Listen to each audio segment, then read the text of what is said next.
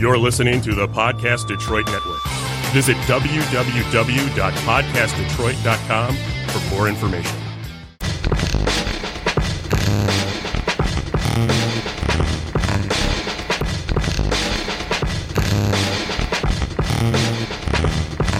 Welcome to Beyond the Headlines with your host, veteran journalist Darren Nichols.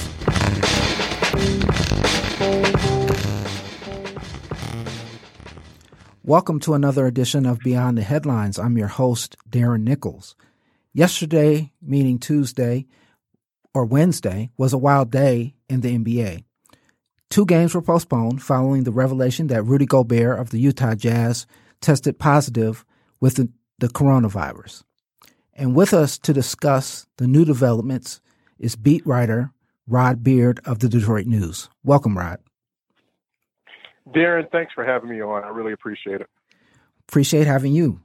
And so we got a lot to sort out, a lot to kind of talk about. But first, let's talk about how um, crazy uh, last night was and how, you know, everything was really going up and down uh, throughout the night.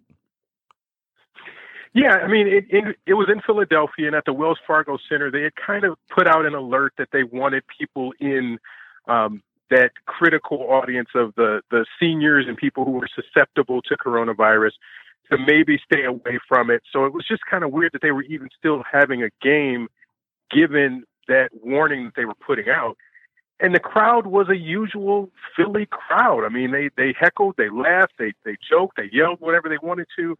Um, but I took a picture and I posted it to Twitter and, and I, I put, hey, what if this is the last time we're going to see this for a while? Because throughout the night the NBA had kind of been the board of governors had met and they were um, trying to decide what they wanted to do, and we thought it was just going to be no fans in games. But toward the end of the game, and I think it was just after the final buzzer, when the Rudy Gobert news came, it just all went so quickly. It was everything was a whirlwind. That that news came down, and then the uh, NBA's announcement for the suspension of the season came within had to be a minute or two minutes after that information came out. So every everything changed quickly in the sports world just on that instant. That as soon as a player was diagnosed with it, that um, that we that the the season had to be split to sort things out. Right, and so you know, with all of this going down in you know a matter of minutes, how chaotic was it? You know, on press row, what were people doing or saying, or what what was the atmosphere like um, when when it immediately hit?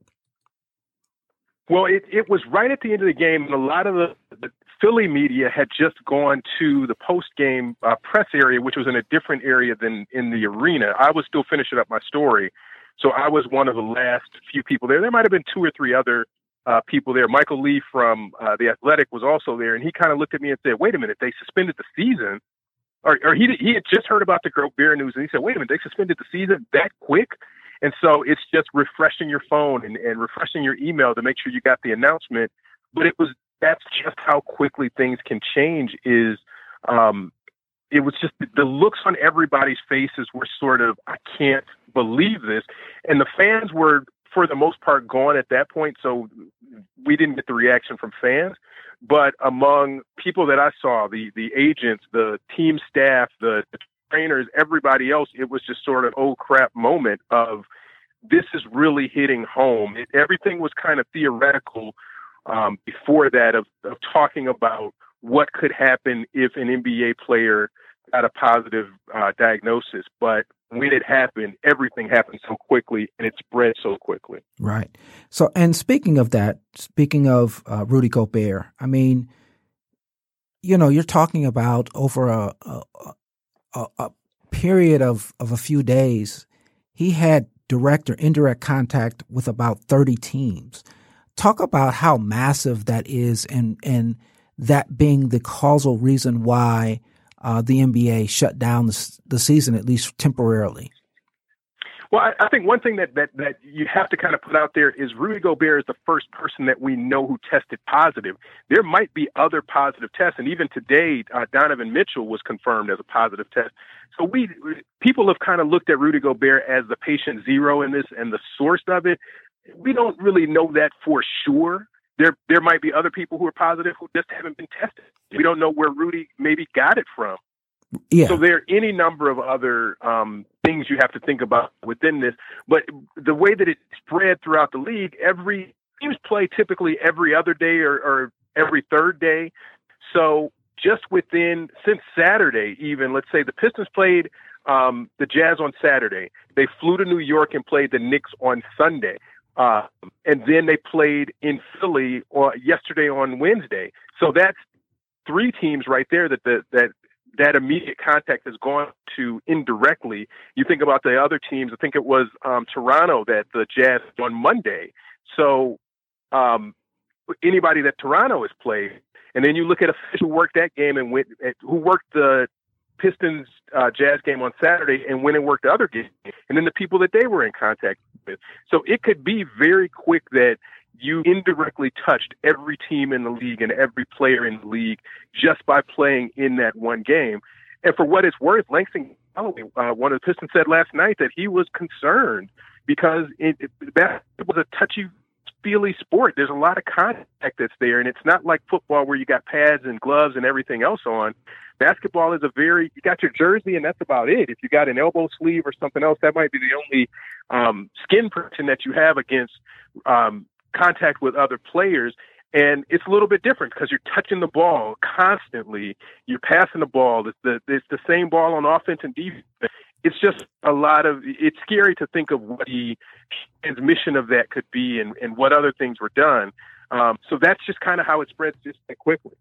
Right, and you and you did raise a, a, great point in saying Rudy Gobert is sort of being the face of this because um, just by my um, outside um, just looking at uh, the, the the reports of of people that were out, there were a number of players that were out last week, um, and they said it was because of illness.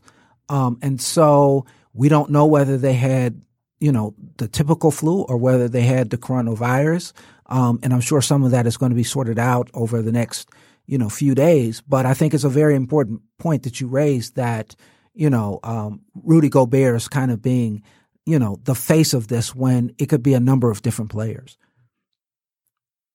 Um, and so moving to the Pistons, um, they've kind of been shut down or self quarantined for 10 days. Explain sort of what that means. And, um, Rod, I just wanted to talk to you a little bit about the Pistons. Um, they've been self quarantined for about 10 days. Um, could you explain to us what exactly that means and whether you've gotten any kind of word um, about some pistons that could potentially be infected with the virus. Well, um, it's going to be, it's probably a 10 to 14 day process because that's even the direct contact with the Jazz and Jazz players from Saturday.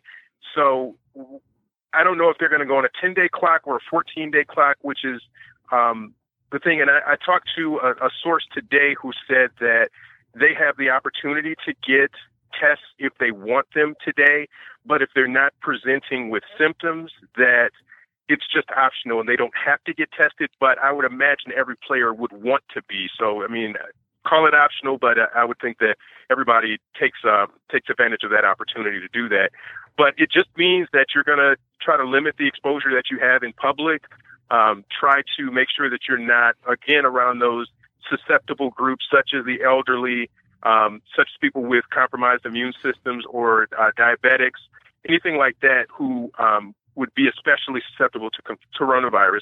So it's just going to be you might guys might be playing video games, guys might just sit down and read a book or do whatever, but you want to try to limit as much as you can um, in being out in large spaces and again, that's the, the connected piece of this is, is that's why the NBA was looking to limit the public interaction and why the NCAA has done that as well, limit the public interaction with some of this because if it starts spreading on a large scale like that, we talked about what it could just do from one team to the other team, but if you're talking in the thousands of people, and there were probably 15,000 people at Wells Fargo in Philly last night, if something like that starts to spread and it spreads quickly, you could be talking about huge population centers that could potentially be infected. Sure. And so, in in terms of um, the the self quarantine, does that mean that the guys are not going to be able to work out, or they're going to find other places to work out in small, smaller places, and and and that sort of thing? Um, because I mean, they are basketball players, and they're going to want to play basketball. So, I mean, and they're going to also want to try to stay in some sort of shape. And so, what kind of position does that put them in, and what what will all of this shake out? What do you think will shake out out of this? Yeah, I think guys will have to just start doing stuff individually. And my understanding is that the Pistons won't have any practices at the, their practice facility and won't have any organized team activities. Uh, they sent out a statement earlier today that they're asking all of their employees to work from home at least for the rest of this week while they sort out and figure out um, what the next steps are going to be medically for that. And all of their their traveling party, So that's your locker room attendants, your trainers, your front office people, the coaching staff, everybody's uh, supposed to be under this um, self isolation time. Uh, and again, it, it's unclear whether it's going to be 10 or 14 days, but that's what it looks like. Is, is if guys want to stay in shape, they may have to do it at their houses or um, find a small private area where they can do that, or a health club or something. Um, it's just not clear on how they're going to stay in shape. But from a league wide perspective, it, it, you would think that it would be at least two weeks but it might be much longer than that because what's the next step? Even if the league decides that they want to start having games again, you would think that it would be no fans and it would still just be teams and staff. But that would have to be after everybody got tested, everybody came back with a negative at the end of that two week period. So I still think that we're talking about at least a month okay. before we if they're going to do it and, and restart the season whether they look at, at canceling the rest of the regular season and just starting again with playoffs or, or exactly what a lot of that stuff still has to be figured out okay and so speaking of of canceling the season you you've you've got people like lebron steph curry um, to just end the season right now um, because of not only what is going on now but with the death of kobe bryant um, what what are your thoughts on that? And is that a realistic possibility? Yeah, I think it's going to be hard for them to end the season and not have playoffs or not have anything else. I mean, at the end of the day, the NBA, a, a lot of it is about money. And a lot of the salary cap, a lot of the players' salaries and free agency, um, a lot of that is dictated by the basketball related income. And if you're, most teams have about 17, 16, 17 games left in the season if you multiply that, and I think I saw it was 280 something games that were left. Um, multiply the, that by the millions of dollars that ownership isn't going to be getting for that.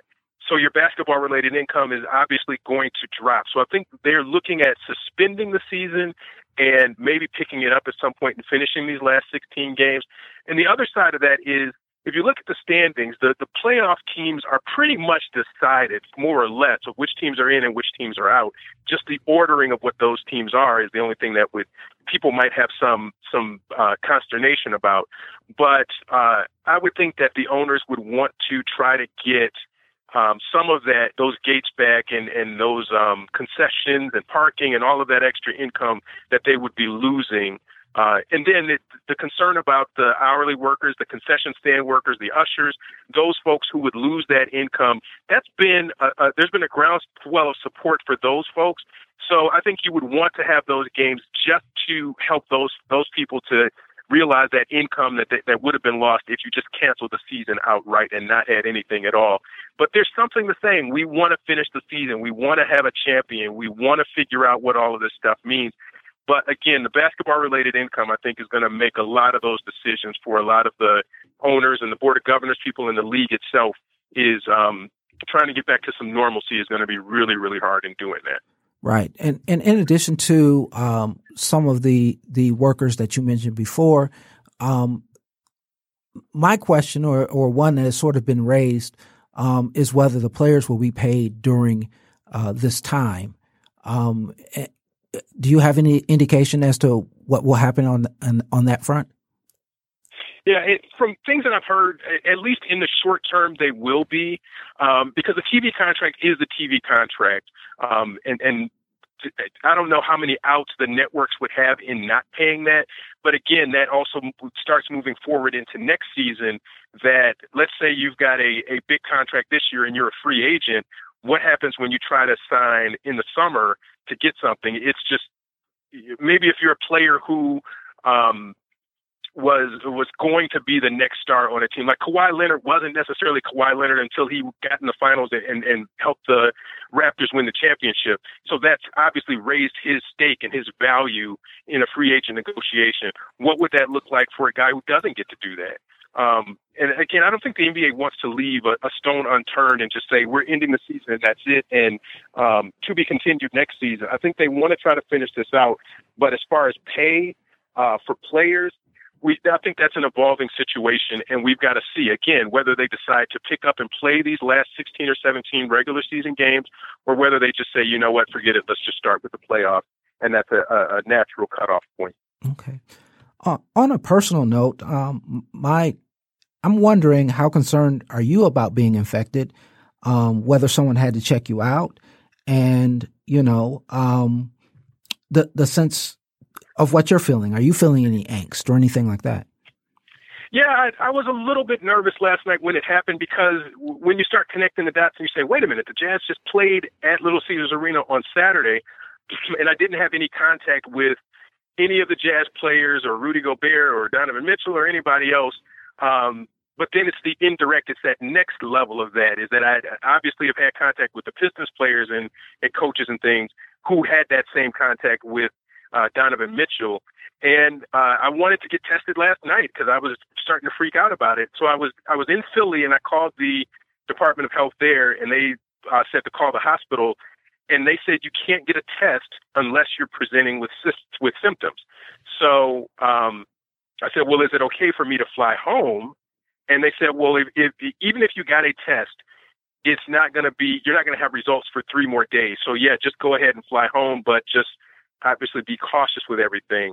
Uh, and so this morning before I left Philly, I uh, called the Michigan Department of Health and asked the same sorts of questions, and they had the same answers that they're not trying to give tests to people who have not um, shown any symptoms, and, and uh, but to if you if I want to self quarantine, and the same idea for 14 days, just make sure I'm not in any large groups, um, not around elderly people or or um, coughing or anything like that then if I don't have any symptoms, then I should be okay. So I think that's the general um, advice that they're giving for anybody is to just monitor yourself. If there's no shortness of breath, no cough, and no fever, then you could be um, you could say that you're okay, but not uh, have that test. Sure. Um, I mean, what sense are you getting that uh, guys in the NBA are finally understanding that this is a real serious issue? I mean, you know, Rudy Gobert played around last week and and touched all the mics because he was sick and and and people were making jokes about it. Um, what kind of sense are you getting on that? And the same with fans or or people in the regular public, right? Um, athletes are are superstars and, and are seen as the biggest, strongest people in the world, and and they are um, getting this. Um, and you're talking about you know Tom Hanks and others um, where it sort of now sort of makes it real. So, what kind of sense do you get on on those kind of fronts? Yeah, I, I think it, it makes a difference that it's an NBA player and it's a, a pretty well known name, fairly well known name. Um, that it puts a face on it. That it it makes it where the, the early cases that were in Seattle, well, this is a senior home and it's really only infecting elderly people. This is a 20 something year old who is in prime world class physical athletic condition and he still was able to get it. And so it, it makes you understand that this isn't just relegated to certain groups of people. It's not a racial thing. It's not an age thing. It's not a health thing that anybody can get this. And uh, obviously Gobert has taken some, some heat because he was grabbing on the microphones and, and recorders. Um, that it was a joking matter. And I think w- once you put a face to it in the NBA, a prominent face, that it's not a joking matter anymore. People know that this is serious stuff, and you you don't know if you have it. So everybody's going to want to go and get tested, but the way that the medical um, situation is set up, that is there aren't enough tests for everybody to go out and get it. So just use common sense, and and they've said that from the very beginning. Wash your hands for 20 seconds if you're sick, don't go to work. Um, don't cough on people. I mean, just just very very simple stuff that people your mother's been telling you for 20 or 30 years when you were a kid. Do this stuff, and so it, it's and I've noticed where I've gone and I've washed my hands. I started washing my hands. Somebody walked in the bathroom, used the bathroom, and walked out before I was done washing my hands.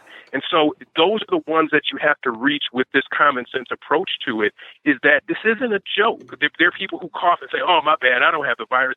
Well, it's, it, you might. You don't know. And so it's, it's less of a joking matter and it's more of a serious matter and putting it it's almost like when when Magic Johnson got HIV and came out and put a face on it. You may have known people who had HIV, but most people will remember where they were when Magic Johnson's press conference happened, and that made it real. It wasn't something just on the fringes anymore. This was real that everybody had to pay attention to. And I think Gobert uh, testing positive and now Donovan Mitchell makes it even more prevalent that that's going to be the case. Right. And and given um, that this is pro athlete and you know Tom Hanks and all this other stuff, um, are people now going to get on in a media overload um, because everybody's going to be covering it, covering it. It's going to it's to be on CNN. It's going to be on ESPN. It's going to be everywhere that, that sports fans and people um, look at to try to figure out what's going on. What, what's your sense on that? Yeah, I think it is going to be, and it's going to be part of the news cycle where it's um, there's so many other things going on, but this is going to be front and center within that. Uh, and it should be because if you look at it on a worldwide basis, and that's the other part is that Americans maybe didn't take it as seriously as they should have and, taking measures. Uh, and at first it was really more of going out and, oh, let's get buy all the sanitizer that we can because that's the first step of it. But it's not just using sanitizer, it's your behavior. It's the way that you handle, um, when you're walking around and dealing with people and consciously saying, I, instead of just rinsing my hands off for five seconds and, and going about my business, let me do it for 20 or 25 just to be sure. Let me not um, cough out here and, and just be all out here with my illness. And, and uh, for people who can't afford to do it, if you don't feel well, don't go to work. Don't try to expose other people. Take your fellow man into consideration when you do things because that's how this thing is spreading so rapidly is because people unconsciously are doing things or maybe consciously not following the directions, but maybe this is giving them the directive and the incentive to try to do it a little bit more. Sure. And as a member of the media, how do you sort of balance that? Um, the balance of giving uh, the proper information to people while also um, not trying to overblow um, this situation. Um, give me your thoughts on that. Yeah, I, I just try to tell people, and, and just like this interview, I'm, I'm just trying to tell people what my experience is and what kind of makes sense to do. Is is um, it's not, and Rudy Gobert is is taking a lot of um, negative flack online because he touched the microphones and, and he made light of coronavirus at the time, but you can't fault him. He didn't know. If he did it knowingly, it's a little bit different than um, just kind of saying, "Hey, this we're taking this abundance of caution to try to make sure that we're not spreading it." But the media people, I think what he was saying in doing that was, "You're my guys. I trust you. I've been around you." Um, but it, it also highlights the fact that you don't know when you're sick. You you you don't know that you're sick until you're sick. Sure. Um, this is not pro related, but you know, the college world is going, you know, topsy turvy as we as we know it now. I mean, the Big Ten, Big Twelve, SEC, American Conference, um, all canceled their tournaments today. Um, and so, what does this sort of mean or signal um, about the NCAA um, and or about the March Madness NCAA tournament and and also because you are a former uh, Michigan beat beat writer, how do you believe that the NCAA is going to be able to seed a tournament um, when you have all of these conferences that are getting rid of their champions um, that would receive automatic bids? Yeah, I, I think that's going to be a developing situation and something just to watch because it, it may just end up pushing everything back, very much like we're talking about with the NBA, because if you don't have conference tournaments, you can say it's the regular season champion, and that's what seems to be fair.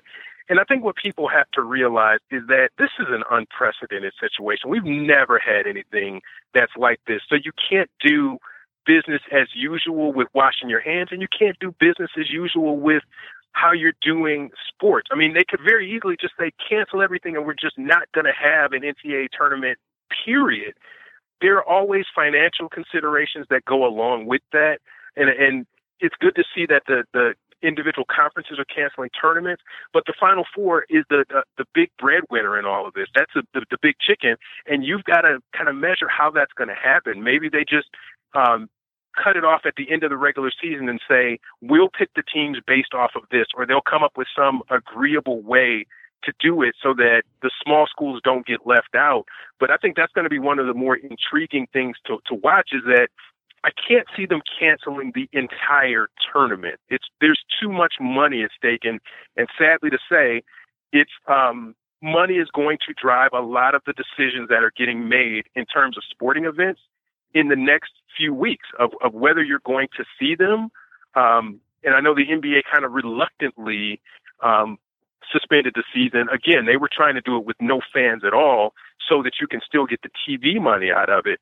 But um, to say that you're not going to have any of these events whatsoever, I mean, there's insurance costs, there's venue costs, there's a lot of different things that go into this from a financial perspective that the NCAA, the NBA, all of these leagues can't just eat the money that's that goes into renting the um, the Georgia Dome and saying, well, that's okay. We're just not going to have it out of an abundance of caution. They're going to figure out some kind of way to have it and televise it um, by the time this is all said and done. That's just my opinion. Sure. And uh, just just for a point of uh, reference, uh, the NHL canceled or postponed their season um, earlier today as well. Um, and so, I mean, there's a lot of moving parts to everything that's going on. And so, you know, we don't know what's what's going to happen next. Um, but we'll have to sort of sort all of this out. Folks will have to sort all this out. And, you know, just from my point of view, I, I think a lot of this is being driven by money. Um, if you're the Big Ten and you were expecting crowds of 30,000, um, and you've limited it to 250 people, uh, in a stadium, um, I don't think that would have been the right choice. Um, and I think there was something that I read, uh, about the situation today and way down at the bottom of the story, uh, the the the uh, commissioner of the Big Ten said it wouldn't be financially prudent in order to do these things, and so I do believe yeah. that mo- money um, is a big driver in all of this. Yeah, at the, at the end of the day, I think that, like I said, the money decisions are going to be what actually does it, and and people have to realize it's not going to be um, you may have some inconvenience from a fan perspective. It is an inconvenience. You don't get to watch your favorite sport. Whoop de doo. But there are people dying, and there's a, a widespread virus that's going around around the world. That's just put that in a perspective. Um, if you're going to say, "Well, I don't get to watch the Final Four, I don't get to watch the NBA," think about the players who are going through that and their families and and um, it's not a computer game. You don't just turn this on and these people play. They have lives, they have feelings, they have situations and families too that they have to uh, sort of think of and support. And if you don't have them as being humans, then you don't have this machine that the, the sports machine that we have. And so it, it all kind of goes together. But I think fans sometimes lose track and lose sight of that. That they, these are actually people who have other things going on too. And if um, Rudy Gobert or, or Donovan Mitchell, if they're not healthy, can't have a league. You can't. It's just not the same. Sure. And and, and while uh, we're sort of on that kind of uh, issue, talk to me a little bit about the um, locker room environment. And I know a lot of leagues in the recent weeks have pulled the media out of uh, the locker rooms itself in terms of interviewing. But describe to people the locker room um, setting and sort of all of the things that could potentially um, harm those who could be indirectly uh, involved with athletes? Well, it, we were in the locker room in uh, at Madison Square Garden on Sunday, and so in a locker room setting, I mean, you've got people getting out of the shower and and um, just any number. Sometimes when you're trying to interview a guy in a post game, it is the media scrum, and you've got six or eight media members within a couple of feet of a guy's face. And so there's that exposure to it. But then it's also just if you want to talk to a guy and get a separate story, you do a one on one and and you might sit down and talk face to face with a guy over over to the side a little bit more. And I, I did that with Christian Wood on, on that day on Sunday. Um, so it's that closeness and that contact that that enables that spread. But that was part of the reason that the NBA put in the the restrictions that they did on media. That for um, Tuesday's practice and for Wednesday's game, we didn't have that that same closeness and, and one-on-one. It was like a six to eight feet barrier. So instead of that um, talking in a scrum in the hallway, it was more of here's a table, the coach is going to sit there, or the player's going to sit there, and then you um, there with a microphone and you're you're eight feet away and you can still ask your questions and still do that. So it feels kind of odd. It's awkward in a media setting because you you're so used to as a beat writer. I talk to these people every day and and you shake their hands and you you dap them up and you you do whatever. Um, but that that's another indicator of where we are is that the league enacted those uh, guidelines to try to put some space in between to make sure people didn't have that exposure. So, I mean, that's it, it ended up being maybe a little bit too late because after Saturday we we had that, that uh, contact with the players on Sunday. But I mean, they they did what they could, knowing what they knew at the time. So that's just how that contact and that spread kind of goes around. And and how much of this do you think will um, will continue? I mean, because we know when uh, you cover the women's uh, NCAA tournament. Um, you know, the media members are not allowed in the locker room. Um, when you're talking about the WNBA, it's the, it's the same way. Um, and so, learning what they are, are doing right now, will this sort of maybe change how the interaction between sports writers and and athletes will interact? Yeah, and I think there's going to be some of that, but I think the basis of that relationship with with sports writer or even with political writer or city hall writer and the subjects that they cover some of that just lends to that that closeness and, and an off the record conversation um, that you have face to face with somebody some of that might be limited it, it's just unclear how that's going to move forward but that, that's a good question to think of how that's going to evolve that um, there might be some distance in between people. And I think that's what's going to happen, at least until this clears up and we kind of figure out what the, the long term ramifications of this are going to be. Okay. Um, and I know we've been talking about the coronavirus, but you know, I would be remiss if I didn't ask any questions about uh, the Pistons right now and what they're what they are doing um, in terms of uh, their blueprint m- moving forward. Um, talk to me a little, little bit about uh, where the Pistons are, um, and what they are going to be doing uh, moving forward in terms of um, building this this team. Well, uh, they started the season with with playoff aspirations and a, a rebuilt roster, uh, working around Blake Griffin. They got Derrick Rose in free agency. Uh, they thought with Andre Drummond and Reggie Jackson being healthy that this would be a a team that could not only make the playoffs like they did last year, but build on that and go a little bit farther. Um, but Blake Griffin was was injured at the end of last year, and that he had a slow start to this year in terms of that injury. Um, Reggie Jackson was hurt for a bit. Andre Drummond got traded to the Cavaliers at the trade deadline when they kind of realized that it, it wasn't going to be the season that they thought at the beginning. So uh, now it's just a full scale rebuild, and they're taking a look at their younger guys to see what other pieces they have that they can build around, and if there's um, true value in some of these guys. And, and their rookie Sekou Doumbouya that they drafted in the first round last year has shown some flashes, but I mean he's a he's a 19 year old kid who played uh, in France uh, in the EuroLeague there, and so adapting to an NBA style and culture is going to be an adjustment for him. Uh, Christian Wood is probably their most promising young guy. Um, but he's an unrestricted free agent, so they, they they're going to have to pay him a pretty penny to bring him back next year. And so it, it's just looking at instead of this being a playoff team and you're pushing all the chips in the middle of the table on this group, which is kind of what they did last year and going into this year, the next couple of years look like they're going to be more um, trying to find out what the true assets and true value is in some of their young guys. Okay, and and with Dwane Casey, I know uh, there was a lot of speculation on him uh, when he left Toronto that he wasn't kind of a guy who could take them over the top, but he was a person that could could build. Um, talk to me real quickly about him um, and being able to uh, build the Pistons as as he did in Toronto. Yeah, he was known as a, a good player development coach that kind of took what your strengths were and made them better, and took the things that you weren't good at and made them made you stronger in those.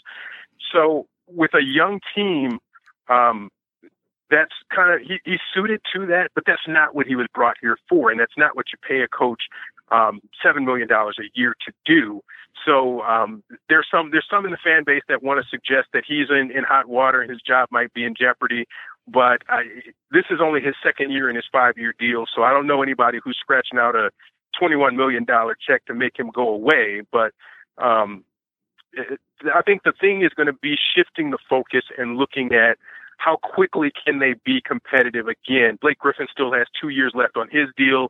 Derrick Rose is, is slated to be back next year. Um, this could be a team that could be competitive, but again, it, it's a choice of are you going to be competitive and, and do like last year where you're out in the first round, or are you going to um, try to make some other moves? So the Pistons will have some salary cap space where they can make some, um, bring some other guys in. The problem is there aren't a lot of marquee guys in the free agent market this summer. So it's kind of this is looking like it's going to be a two year process of trying to figure out what direction they want to go in.